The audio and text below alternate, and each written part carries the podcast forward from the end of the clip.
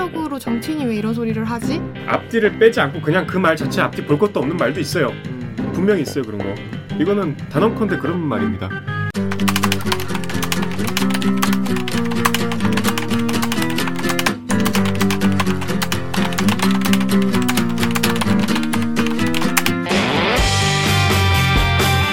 듣다 보면 빡치고 보다 보면 목이 막히는데 사이다 안 주는 본격 고구마 섭취 방송 댓글 읽어주는 기자들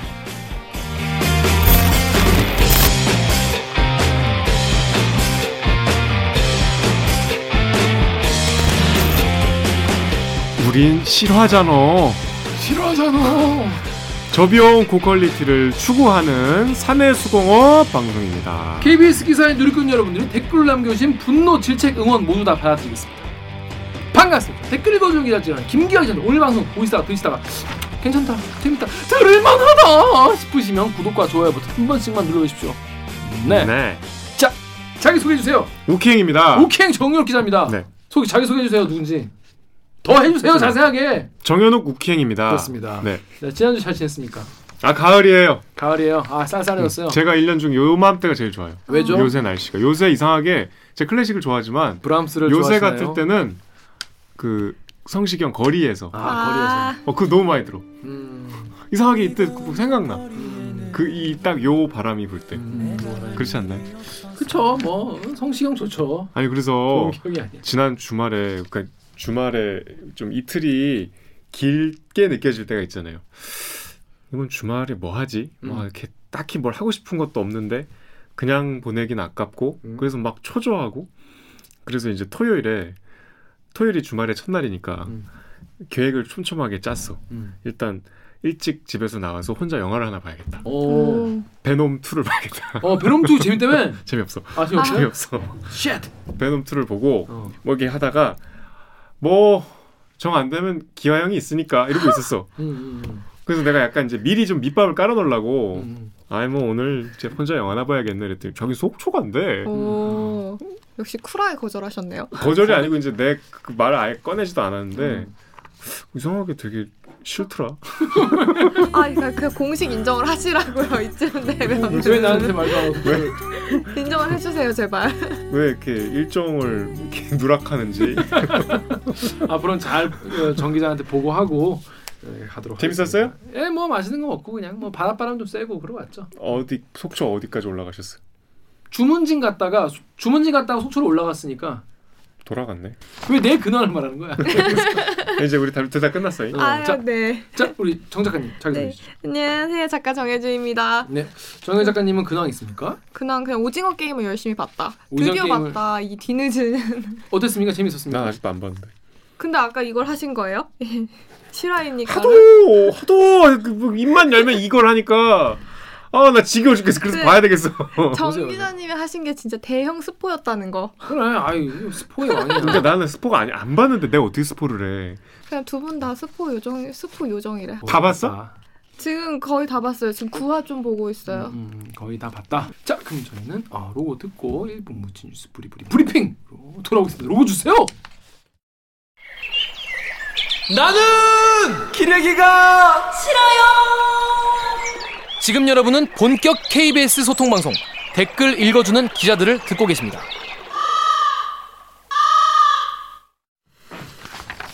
이건 뭐 대, 어- 대 비대면 브리 그 데이트 느낌인가? 아니요 이거 그거 모르세요? 놀토에서 놀토? 놀라운 토요일이라는 예능을 보지 않으시는군요. 놀라운 거기서 그냥 유튜브 시작할 때 하는 건, 하는 이야기예요. 오늘도 나 댓글 읽는 거 보러 왔구나. 네, 뭐 이런 거요? 네 그런 거예요. 여기까지 잊지 말고 저- 재미있는 건 없네. 다시 해보시죠. 재밌게 보시죠. 아니 뭘 알아야 원본을. 오늘도 나 댓글 읽는 거 보러 왔구나. 음. 이쁘다. 음. 뭐 이런 거 아니야? 오늘도 나 댓글 읽는 거 보러 왔구나. 음. 이쁘다. 구조 알 눌러주세요. 부탁드리겠습니다. 자, dynamic Korea 뉴스가 쏟아지는데 요즘엔 뉴스가 너무 많죠. 근데 묻힌 뉴스 소개해드린 묻힌 뉴스 브리 브리 브리핑 빠밤. 빠밤. 코너 되겠습니다. 음. 근데 안 묻힌 것 같은데 자 이 뉴스를 정혁 기자가 골라왔어요. 자 어떤 뉴스입니까? 이거는 고르는데 좀 고민이 있었어요. 왜냐하면 지금 뭐 모르는 분이 안 계시니까. 그렇죠. 안 묻힌 뉴스예요. 네. 근데 그냥 브리핑하는 거예요. 그리고 사실 이 묻힌 뉴스 브리핑 시간을 이 아이템으로 낭비해도 될까? 음. 뭐 우리 보도도 사실 뭐 소개할 만한 게 최근에 몇 개 있었는데 음. 그래도 이제 우리끼리 한번 얘기를 해봐야 되고 이 잘 발언이 무엇이 잘못됐는가도 좀 짚어야 되기 때문에 뭐 다 아시는 뉴스입니다. 윤석열 호남도 전두환 평가 발언에 여야 일제히 비판. 음. 어제 그러니까 19일 보도였습니다. 박진수 기자가 했어요. 여러분 다 아시죠? 예, 뭐 이제 윤석열 후보 이제 경, 경선 후보 그러니까 게- 계속 이런 이제 설화가 나오니까 이제, 이제 자고 일어나면 또 어떤 설화가 있을까? 음. 이제 막 다음 날 기다려줘 막 그러는데 이, 이 이건 약간 좀 놀랐어요. 음. 어? 이건 좀 약간 선 넘었는데 이런 생각이 들었었습니다. 자, 정확히 무슨 멘트를 뭐라고 한 겁니까? 뭐 다 아시겠지만. 그러니까 뭐 저번에도 비슷한 얘기했지만 저희가 웬만하면 정치부 리포트는 좀 피하려고 하잖아요. 그렇죠. 이제 선거 앞두고 있으니까. 선거 앞두고 되게 예민한 이슈고 또 해석의 뭐 여지도 많고 그렇기 때문에 이거는 사실 아 믿겨지지 않는 얘기고 사실 뭐 화내기도 참 참 뭐랄까요. 예전에 제가 자유한국당 막말 사건 그때 한번 다뤘을 때 있잖아요 5.18 관련 막말 저 저기 여기 패널이 아니고 이제 제가 그때 출연 기자였죠. 네, 추영 기자일 때 아주 그, 옛날에. 어, 그때도 뭐 정파성을 떠나서 이건 좀- 좀 뭐랄까 한국 그러니까 민 그러니까 뭐- 뭐랄까 우리 나라 역사를 한국에서 안다면 도저히 할 수 없는 막말인데 했기 때문에 다뤘었는데 이번 경우도 약간 비슷한 것 같아요. 일단 뭐 뭐 사실관계는 다 아실 텐데 19일에 윤 전 총장이 이제 부산의 해운대 갑 당연 당원 협의회 가서 전두환 대통령이 군사 쿠데타 또 5.18만 빼면 정치는 잘했다고 말하는 분들이 호남에서도 많다라는 음. 말을 했어요. 그래서 KBS 사이트에 배영권님께서는 아이 윤석열 후보의 발언의 앞뒤를 다 자르고 무대뽀로 그렇게 일갈만 하는 거는 잘못된 거야. 군사 쿠데타와 5.1 광주 5.18은 빼고라고 단서를 달았잖아. 뭐가 문제야 이렇게 이런 댓글도 많이 있었어요 엄청. 앞뒤를 빼고 맥락을 보지 않고 얘기하면 안 되죠. 음, 그렇죠. 하지만 음. 앞뒤를 빼지 않고 그냥 그 말 자체 앞뒤 볼 것도 없는 말도 있어요. 음. 뭐 분명히 있어요 그런 거. 음. 이거는 단언컨대 그런 말입니다. 그 윤석열 후보도 이, 요런, 요런 이제 논리로 해명을 했는데 일단 그 다음 댓글 이제 정현 작가 읽으시죠. 네. 다음 아직은 따뜻하다 님이 미친 거 아닌가 묵었다. 어 그냥 갑자기 호남 사투리를. 그냥 전문가한테 맡겨놓고 관리만 한다고 대통령이 지식과 지혜를 가지고 있어야 현명한 선택과 결정을 하지. 전문가가 선택하면 그냥 그대로 정해서 정치하냐?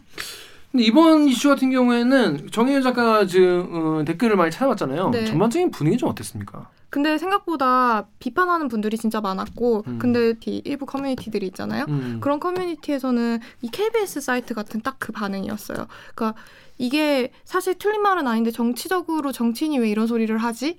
왜 표심을 잃으려고? 이런 식의 이야기들이 좀 많아가지고. 아, 그러니까 이제 이른바 커뮤니티 중에서 그래도 윤석열 후보 경선 후보를 지지하는 성향의 커뮤니티에서도 아왜 왜 먹잇감을 주냐 뭐 이런 분위기 네 그런 분위기인 거죠. 있었다고 합니다, 여러분.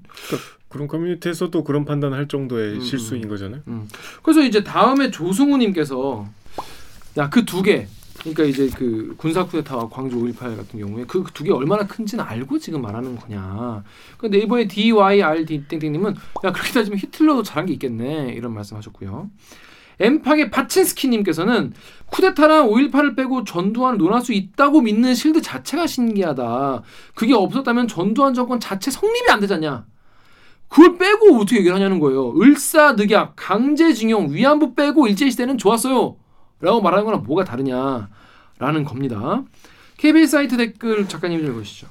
네, KBS 사이트의 넘버원님이 엄마, 누나, 동생, 가족들이 친근한 줄만 알았던 특전사 군인들에 의해 무참히 총격당하고 유린당하고 그 시체를 실현하려고 여기저기 공습 경보에 탱크와 장갑차가 도시를 활보하고 밤낮으로 모든 불을 끄고 숨죽이며 그 전쟁터를 실제로 못 보았다면 또는 훗날 사진 전시된 것이라도 보고 그딴 소리를 짓거리십니까?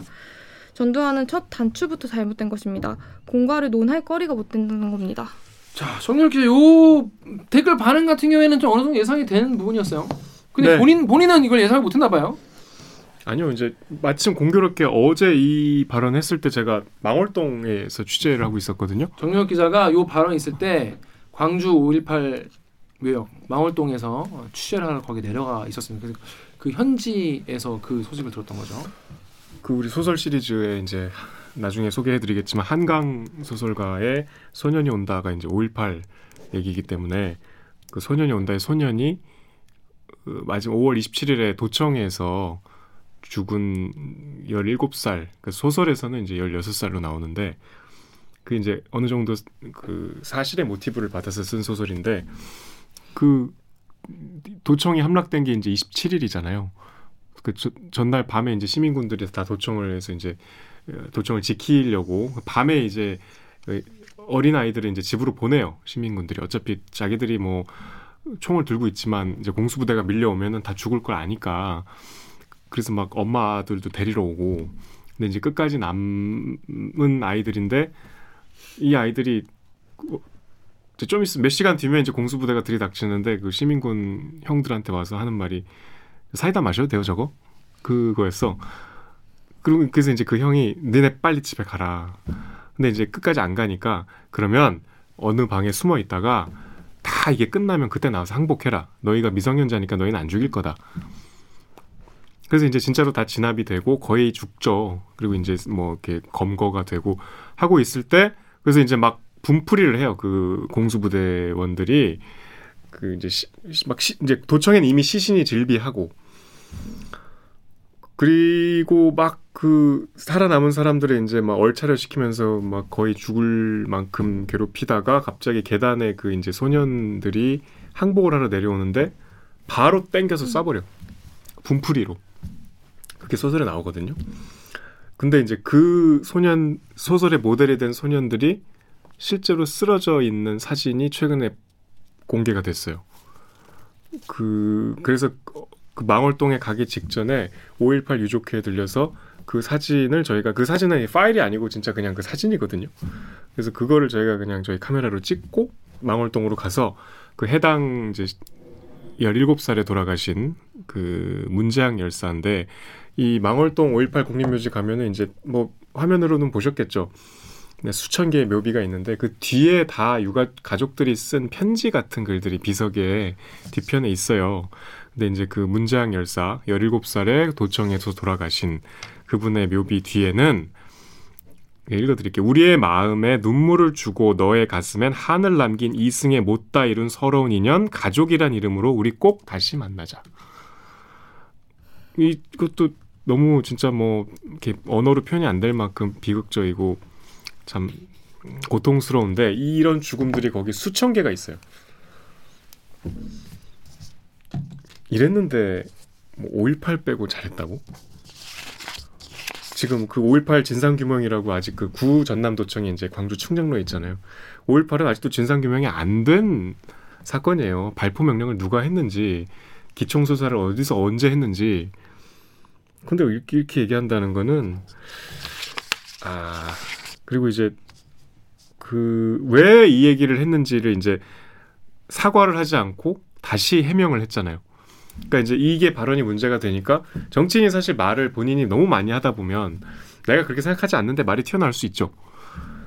그리고 그게 뭐 주워 담을 수는 없지만 뭐 어쨌든 사과의 정도에 따라서는 어느 정도 만회가 될 수도 있는데 이제 몇 시간 전에 중앙일보 단독 보도였는데 이제 캠프에서는 사과하자고 했는데 뭐 본인이 사과는 안 하고 이제 해명글을 올렸다. 그 해명글 보셨어요? 아니요. 그 이제 SNS에 이게 이제 해명글이었는데 그대로 말씀드릴게요. 윤 총장의 SNS에 본인이 남긴 글인데 어제 제가 하고자 했던 말씀은 대통령이 되면 각 분야 전문가 등 인재를 적, 적재적소에 기용해 제 역량을 발휘하도록 하겠다는 것이었다. 대통령이 만기 친남에서 모든 걸 좌지우지하지 않고 각 분야의 뛰어난 인재들이 능력과 기량을 충분히 발휘할 수 있도록 해서 국정을 시스템적으로 운영하겠다는 것. 그러니까 뭐 무슨 말을 하고 싶었는지는 이해는 돼요. 그 이제 이 사례는 딱 한 명이에요. 전두환 정권 때 유명한 경제 청와대 경제 수석이 있어요. 김재익이라고 뭐 다 이제 아실 거예요. 워낙 뭐 저기 윤 전 총장이 페이스북에도 이 사람 이름을 썼는데 당연히 그걸 염두에 둔 것 같아. 아주 그 드라마 같은 일화가 이제 전두환이 정권을 잡았어. 그래서 이제 김재익이 당시에 그 경제 과외 선생님이었대. 근데 전두환이 군인이니까 경제에 대해서 모르니까 그렇죠. 이 김재익이 그때는 이제 청와대 수석이 아니었고 뭐 천재로 불리는 뭐 한국은행 출신 그 박사인데 워낙 경제 과외를 쪽집게처럼 잘해주고 막 자기가 들어도 너무 쉬우니까 아 이 사람 이제 경제를 맡겨야겠다. 그래서 네가 이제 경제 대통령 해라. 그랬더니 이제 김재희 그랬대. 제가 원하는 대로 일할 수 있게 해주신다면 내가 하겠습니다. 또 저한테 정치 자금에 대해서는 일절 얘기하지 말아 주십시오. 그랬더니 전두환이 줬어. 이제 대한민국 경제에 대해서만큼은 당신이 대통령이야. 이런 사극 같은 대사가 이거 도대체 누가 옆에서 듣고 받아 적어서 전승이 되는지 모르겠는데 그래서 이 양반이 되게 그 우리 경제 관료사에서 길이 남을 그러니까 당시에 어쨌든 물가를 잡았어요. 음. 음. 굉장히 오랜 고인플레이션의 그 상태를 끝냈어요. 그래서 굉장히 높은 평가를 받았어요. 그래서 전두환이 뭐 어쨌든 잘해보려고 했다 할 때 꼭 김재익 수석이 소환이 돼요. 음. 그러다가 이제 이 김재익 수석이 죽음마저도 되게 비극적이었기 때문에 그 아웅산 테러회 때 이제 폭탄 그 수- 돌아가셨잖아요. 근데 이제 결정적으로 이것만 알 이거는 나무 위키에도 나오는 내용이에요. 하지만 어쨌든 간에 김재익 그 이 뭐 물가 잡고 여러 가지 뭐 뭐 뭐 제일 이 사람이 하- 중점적으로 하려고 그랬던 게 금융실명제였어요. 음. 그러니까 그 대단한 성견 지명인 거죠. 음, 음. 전 80년대 그 나중에 이제 기- 좀, 좀 전에 얘기한 김영삼 대통령이 겨우 그 무슨 긴급 명령 통해서 겨우 그렇죠. 했던 건데 근데 그 이 금융실명제를 결국 그 전두환 측근들 때문에 못했어요. 음. 왜? 비자금 만들어야 되니까. 음. 나중에 그 조단위의 비자금 발견되잖아요. 그러니까. 전두환 정권의 한계가 그거예요. 음. 그 결국 그 잘 썼냐고. 정권의 본질이 결국은 모든 테크노크라트를 잡아먹는 거예요. 음. 그를 뭐 대선 후보가 그걸 이 역사 의식이 이렇게 없나요? 역사 의식뿐이 아니고 이런 기술적인 지식들도 없나요? 그 윤석열 후보 같은 경우에는 얘기하는 걸 딱 들어보면은 어서 들어본 얘기예요. 그러니까 어서 그러니까 뭐냐면 주변에 이런 정치 좀 관심 있다는 분들이 호사가 분들이 그냥 얘기하는 이야기를 그냥 그거만 딱 따와가지고 자기 철학을 얘기하는 데에 딱 끼워넣어서 말하니까 나중에 해명할 때 그걸 제대로 해명을 잘 못하시고 저 허둥대는 모습을 좀 보면서 아, 참 안타깝다. 정말 이게 왜냐하면 그자 그게 자기의 오- 오랜 공부와 생각에서 나온 생각이 그 생각이면은 말을 하고 나서도 뭐 질문이 들어왔을 때 아 그건 이런 이런 거예요. 이렇게 얘기를 할 텐데 또 이게 어떻게 받아들여지는지 또 평소에 그거에 대해 얘기를 많이 해봤으면은 사람들이 이거에 대해서 어떻게 어떤 반응을 보이는지 이런 게 있으실 텐데 그런 게 없이 이런 얘기만 하는 사람들 사이에서 사, 살아서 그런지 처음 한 누가 이런 얘기가 맞다고 해서 그냥 그대로 일방적으로 들은 얘기인지 굉장히 고집도 되게 생각보다 세시고 사과도 안 하시고 그래서 캠프 내부에서도 막 이 김경진 의원 같, 전 의원 같은 경우에도 막 이거 사과해야 된다 막 그런데 뭐 안 한다 그러고 지금 되게 얘기할 때마다 근본적으로 약간 이해 못하는 국회 출입자 기자들이 뭐 농담 삼아 그런데요. 그 뭐 호남 분들 중에 이런 분들이 있다 할 때 김경진 네가 그 놈이었냐? 네가 그 호남 사람이냐 이런데요. 음, 음. 근데 이제 저도 이렇게 말 실수 갖고 사람을 이렇게 평가하면 안 된다고 생각하는 편인데 음. 그래서 뭐 이제 정말 제가 자주 쓰는 100번 양보하자는 것도 뭐 저기 이한열 열사 사진 보고 뭐 부마항쟁이죠 할 때도 뭐 그럴 수 있겠지. 그리고 뭐 안창호 안중근 누구죠? 보고 윤봉길이라고 썼잖아. 음. 방명록에. 그것도 뭐 그럴 수 있지. 이건 아, 도저히 아닌 것 같아. 저는 이런 공과론이 되게 답답한 게 공과론에 대해서 정말 이야기를 하고 싶으면은 과가 확실하게 밝혀지고 이거에 대해서 냉철한 판단이 있은 다음에 그 다음에 그래 공이라도 이만큼이 있다라는 이야기를 할 수 있는 거잖아요. 근데 사실 5.18하고 군사 쿠데타 빼고 얘기하자고 해도 그거 외에도 뭐 삼천교육대나 현재복지원이나 이런 인권 유린 사태가 있었고 사실상 그 정부의 그 전두환 정권의 그런 일종의 저는 어떤 아이덴티티라는 생각까지 들 정도로 제가 배웠을 때는 그런 생각이 들거든요. 근데 오히려 아까 말씀하신 것처럼 5.18은 제대로 규명이 되지 않았고 형제복지원도 사실 지금까지 그때 피해를 받았던 분들이 이거를 어떻게 해결을 했으면 좋겠다라는 목소리를 계속 내고 계신데 이런 과에 대해서는 사실 제대로 언급이 되지 않고 공은 있어라고 이야기를 하는 게 무슨 의미가 있는지 저는 사실 모르겠어요. 그 이 댓글이 참 적절한데 그렇게 따지면 히틀러도 잘한 게 있겠네요. 그 히틀러가 그 소련 침공 전까지는 만약에 거기서 멈췄다면 뭐 그런 얘기들 많이 하잖아요. 역사학자들 사이에서 소련 그 독소 불가침을 깨고 소련을 들어가지 않았고 거기서 딱 멈췄으면 정말 독일의 영웅으로 됐을 거다. 왜냐하면 패전국이어서 이제 곧 망할 것 같은 독일을 완전 유럽의 제일 부강한 나라로 만들어서 그 우리가 지금 알고 있는 독일 국민차 폭스바겐이 히틀러가 어, 한 가정당 차 한 대씩 몰게 하자 그래서 대량 보급한 차 아주 질 좋은 차였잖아요.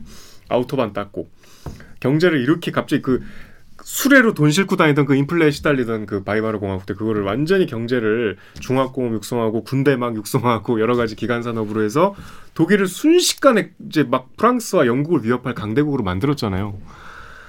그럼 뭐해요? 독일 히틀러는 학살자고 정말 역사의 악마 같은 죄악을 저지른 태어나선 안 될 죄인이잖아요. 음. 그러면 그 앞에 거는 얘기하면 안 되는 거예요. 악마라는 전제 하에서 그의 궤적을 얘기할 때나 나오는 거지 공과 과를 보자고 할 수 없는 수준에. 그거예요. 저는 5.18도 그거라고 봅니다. 음. 그 실제로 그런 댓글이 있었어요. 그 그때 문제가 다 밝혀졌을 때 이런 학살을 했다는 걸 다 밝혀졌을 때 제대로 해? 이걸 처리를 하고 갔어야지 이런 공과론에 대한 이야기도 나오지 않을 텐데 히틀러나 이런 인물들은 결국 다 그렇게 결론이 나서 우리가 그 거- 공을 평가하지 않게 된 거잖아요 사실상 근데 사실 우리나라 역사 자체가 그때 제대로 평가를 하지 못했고 판결을 내리지 못했기 때문에 이 사람 이런 인권 유린을 하고 학살을 한 사람에게 대해서 계속 공이 따라 붙게 되는 거 아닌가라고 얘기하시는 댓글들도 있었어요. 뭐 근데 본인은 대학생 때 이제 12시 모의 재판 때 무기지. 무기징역 했다. 근데 그것도 뭐 말이 다 다르던데요? 어쨌든 본인은 그렇게? 주장을 하시는데 아 그것도 대학생 때였어요? 어, 대학생 네. 때. 어, 대학생 모의 때. 재판 때. 전두환 조국대 정권 당시에 대학생 저는 모의 재판에서 판사 역할을 하면서 무기징역을 선고했었다. 그때와 지금과 변함이 없다라고 하면서 전두환 정권이 독재했고 자유민주주의 억압했던 것은 역사적 사실이다. 뭐 이렇게 얘기를 해서 설명을 하는데 그러니까 저는 그냥 솔직히 이런 거 볼 때마다 그냥 아이 솔직히 왜 이런 말을 했겠어요. 지금 전두환 씨에 대해서 어, 향수와 어, 어떤 호감을 갖고 계신 분들이 계시잖아요. 그분한테 잘 보이고 싶어서 이런 말 한 거 아닐까? 당연히 그거겠죠. 아니 리더가 어떤 사람을 잘 쓴 사례가 전두환밖에 없나요? 아, 제 말이. 엄청 많잖아요. 엄청 많어. 또 부산에 가서 그러니까 그래서 그런 다양한 사례를 들어 좋았을 텐데 왜 해외 전두환 사례를 들었을까? 그냥 보수층한테 이제 인기를 얻고 싶은데 그런 얘기 좀 좋아해 줄 거라고 생각을 하셔서 얘기하신 것 같은데 좀 잘못 들으신 것 같다. 말 자체도 틀렸어요. 아까 김영삼 대통령 자꾸 고인을 자꾸 소환해서 죄송하지만 이 지도자가 어쨌든 중심을 잡고 철학이 있고 어떤 전반적인 식견이 있어야 위임을 해야 하고 그걸 관리를 하죠. 이거는 무슨 무슨 우리 블록 쌓기 하듯이 요거는 네가 해, 요거는 네가 해, 네가 제일 잘하는 거 요거 네가 다 해. 그러면 이게, 이게, 이게, 이게 궤도가 잘 움직이나요? 대한민국이 그렇게 무슨 전 근대적으로 간단한 나라인가요? 그- 팀플 할 때도 그렇게 안 망하죠. 그 책을 사람이 왜 고전을 읽어야 돼? 그 도스토옙스키 죄와 벌이 딱 비슷한 내용이 전 이게 딱 떠올랐는데 거기 주인공이 되게 비전을 갖고 그 악, 악랄한 그 전당포 할머니 저 사람을 죽여서 저 사람 돈을 뺏어서 내가 정말 인류에 이- 기, 기여하는 훌륭한 일을 하자. 말 자체는 너무 논리, 논리 적으로 말할 수 있죠. 그래서 그걸 실제로 실행을 하잖아요. 근데 결국은 죄책감 때문에 그 비전과 뭐 자기 여러 가지 그 작전 그 계획이 인간이 해서는 안 될 짓을 하면은 그게 다 아무 의미가 없다는 게 그 책의 교훈이잖아요. 자기 스스로 그 죄책감을 이기지 못하고 결국은 그 거사에 성공을 했음에도 그 실현을 시키지 못하잖아요. 결국 자수하거든요. 사람을 이렇게 죽여서 본인이 아니라고 잡아떼고 있는데 무슨 뭐 잘 아직도 잘 그것도 호남을 여기다 왜 갖다 붙여요? 그러게요. 혹시 그 마을동에서 취재를 하셨 하셨는데 혹시 거기서 들은 얘기 혹시 있나요 관련해서 거기 거기 계신 분들이나 이런 분들이? 5.18 그 유족회는 제가 그때 이번에 가서 보니까 이번에 가서도 사실 뭐 지금 이거랑 상관없이 많은 그 좀 많이 배웠는데 40년이 훨씬 더 지났잖아요. 41년 이제 됐는데 지금도 거기 인생이 거기 완전 이제 이게 그 그런 얘기를 들었어요. 지금 광주 그 가보셨어요? 네, 당연하죠. 그 전남도청 자리 네, 거기 매년 갔죠 옛날에. 대학생 그 아시아 문화 전당이 됐거든요. 음. 옛날 도청 자- 도청 그 건물이. 때. 음. 근데 비교적 제가 제가 서울 사람 외지인이 가서 보기에는 옛날 도청 건물이 보존이 잘 돼 있어요. 음. 그 윤상원 열사가 돌아가신 그 회의실도 그대로 있고 음. 그 외벽도 다 일제 시대 건물인데 그대로 남아 있고 그래서 최후의 항쟁 장소가 이랬구나라는 원형이 그대로 이- 있으면서 그게 이제 아시아 문화의 전당이라는 거대한 그 갤러리 겸 음. 공연장으로 활용이 되고 있어요. 음.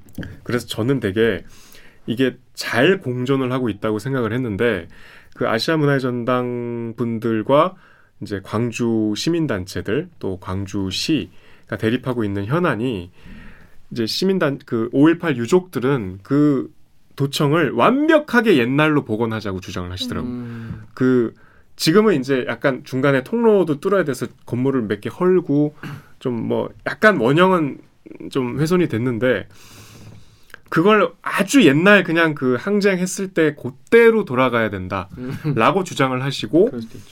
그다음에 이제 그 별관이 최후 항쟁지라고 해요. 그 맨 오른쪽에 있는 건물인데 거기에 5.18 어머니들의 사무실이 있어요. 그러면서 이제 매일 거기 출근해서 그런 말씀과를 하면서 이제 당 문체부하고 싸우고 있는 거예요. 그러면 이분들은 그 주장이 맞고 떠나고 틀리고 떠나서 저는 좀 거기 동의하기 어렵지만 아직 이분들은 인생이 5.18에 멈춰 있구나. 여기 이걸 왜 그걸 원형으로 보존해야 된다고 주장을 하시겠어요? 내 자식을 거기서 잃었으니까 내 자식 거기 자기 발로 들어가서 계엄군에게 짓밟혀서 죽었으니까 그 현장이 그때 그대로 있어야 된다고 믿는 거죠. 그거는 어, 정당한 요구이긴 하죠. 여러 기술적인 문제와 지금 부딪혀갖고 갈등이 생기긴 하지만 거기를 극복을 아직 못하신 거잖아요. 음. 그렇게 살고 계시더라고. 아직도. 음. 또 5.18이냐 또 이런 사람들 많이 있겠지만 있죠, 있죠, 있죠. 지금 가, 5월도 아닌데 우리가 이런 얘기 하니까 또 뭐 생뚱맞다 이런 얘기 하실 수도 있겠지만 그렇지 않죠. 윤석열 대- 전 검찰총장 이런 얘기 했기 때문에 본인이. 매일매일 그렇게 살고 계세요. 지금 40년이 흘렀는데. 아무튼 호남에 이거 뭐 그래도 빼고는 잘했다 이런 분들이 많이 계실까요? 전두환 자, 그래도 그건 잘했다 이런 분. 얼마나 그러니까 만이라는 표현이 몇 명을 만이라고 하실지는 잘 모르겠는데 이해가 안 가는 것 같아요. 그런 경제가 경제가 그 좋았을 수도 있고 그런 부분이 되게 중요한 것도 맞는데 어떤 나라 유지가 되려면은 그것과 별개로 그 대상이 언제든지 본인이 될 수 있었던 정권이라는 걸 생각을 해야 되는데 그런 부분 생각을 못 하고 또 자기는 그때는 제대로 못 들었다고 하고 알아보실 의지도 없고 그러고서 사- 살기 좋았다 하는 게 진짜 살기 좋았던 건가? 음 그렇죠. 그 김 기자도 예전에 신문 배달을 해봤다 그랬잖아요. 네네네. 그, 그 2001년에 이제 대학교 1학년 때 그때 일당 그 그때는 인력 사무실 가면은 그냥 그냥 아무 때나 새벽에 가면은 일자리가 있었어. 음, 그, 그 새벽에 가면은 음, 맞아요. 태워가잖아. 딱줄 서 있잖아. 그러면 뭐 자기 내 차례가 되면 너 어디로 가? 음. 그러니까 나같이 이제 숙련이 안 된 일꾼들은 그냥 정말 단순 노동하는 현장으로 보내요. 음. 꽤먼 데로 인기 음. 없는 데로. 그럼 그거 하루 종일 하면은 5만 원 받았거든요. 음, 맞아 그때 5만 원. 그럼 뭐 대학생이 몸으로 때워서 딱 5만 원 현금을 얻을 수 있으니까 뭐 세상도 공부한다고 뭐 생각했겠지 그때. 그렇게 해서 갔는데 그때 나는 그 아저씨가 아직도 기억나는데 한데 이제 어떤 한 분이 되게 친절하게 그래도 가르쳐 주고 요령도 뭐 이렇게 보여 주시고 하다가 중간에 이제 자기 담배 핀다고 쉬는데 뭐 우리는 민주화 이런 거 못 배워서 모르고 적어도 나는 전두환 때 회사 다녔다. 그때는 살기 좋았어. 그런 말 많이 하시죠. 어, 나는 뭐 역사 이런 거 무식해서 몰라. 나는 내가 살기 좋았을 때가 정치인들이 훌륭하다고 생각하는 평범한 사람이야. 음, 음. 그게 되게 그때 충격적이고 그 수수께끼 아직도 안 풀려. 그러니까 그렇게 생각하는 분들이 있겠죠. 그렇죠. 근데 그런 분들 얘기를 이제 뭐 그렇게 생각하실 수 있죠. 근데 적어도 근데 역사 그러니까 대선 후보를 꿈꾸신다면 그래도 기본적인 역사 의식이 있어야 될 텐데 그런 부분이 좀 아쉬운 아쉬운 정도가 아니고 아쉬운 매우 아쉬운 비극적이죠. 매우 아쉬운 그런 발언이어가지고 한번 요거에 이게 일단 반은 댓글 반응을 좀 소개를 시켜드리고 이게 어디 어디서 유래된 이야기인지 정혁 기자가 좀 정리를 해줬습니다. 김 기자도 좀 어떻게 생각하셨는지. 전 약간 아까? 뭐? 선을 넘었다 이거는 딱 선을 넘었다는 이야기밖에. 근데 이제 그렇지 이런 거는 이런 거 아까 얘기했잖아요. 그러니까 전 전두환 좋게 보시는 분들한테 그냥 잘 보이고 싶어서 얘기하다 보니까 이런 얘기 나온 거지. 전두환 전두환 때는 말이야, 어, 어, 사- 먹고 살긴 좋았어. 플러스 뭐 그런 경제학자 잘 써가지고 그때는 뭐 경제가 좋았지. 그냥 그 딱 그 수준, 딱 그렇게 단편적인 얘기만 들으니까 예, 깊이 뭐, 뭐 저- 경제 정책에 대해 잘 아는 것도 아니고 그러니까 그냥 그렇게 얘기하다가 보니까 왜 뭐 많은 얘기인데 왜 왜 왜 뭐라고 하지? 약간 이- 이런 반응이잖아요 지금 그 윤- 윤석열 총, 총, 네. 전 총장의 음, 다- 대응이 그냥 그런 거구나 라고 생각하고 있어요 이게 야 약간 발끈하더라고. 왜 내가 그렇게 얘기했냐? 왜 왜 앞뒤 자르고 그것만 뭐 트집 잡냐? 이게 common sense인데 그런 생각했을 때. 자 그렇습니다. 저희 뭐요요 이야기 어, 어떻게 생각하시는지 한번 여러분의 의견 한번 댓글로 남겨주시면 좋겠습니다. 자극적인 로고 듣고 어, 우리나라 주변국들은 대체 왜 이런지 모르겠는데 중국이 자꾸 어, 자기 나라의 어떤 영- 영향권을 자꾸 확대하려고 서해를 자기 앞마당으로 삼으려고 한다는 그런 내용의 보도 취재한 지영철 기자 모시고 돌아오도록 하겠습니다. 지영철 기자 오늘 리포트하지 않았나요? 리포트한 내용도 가지고 돌아오도록 그런가요? 하겠습니다. 자 그러면 로고 주세요. 빠밤.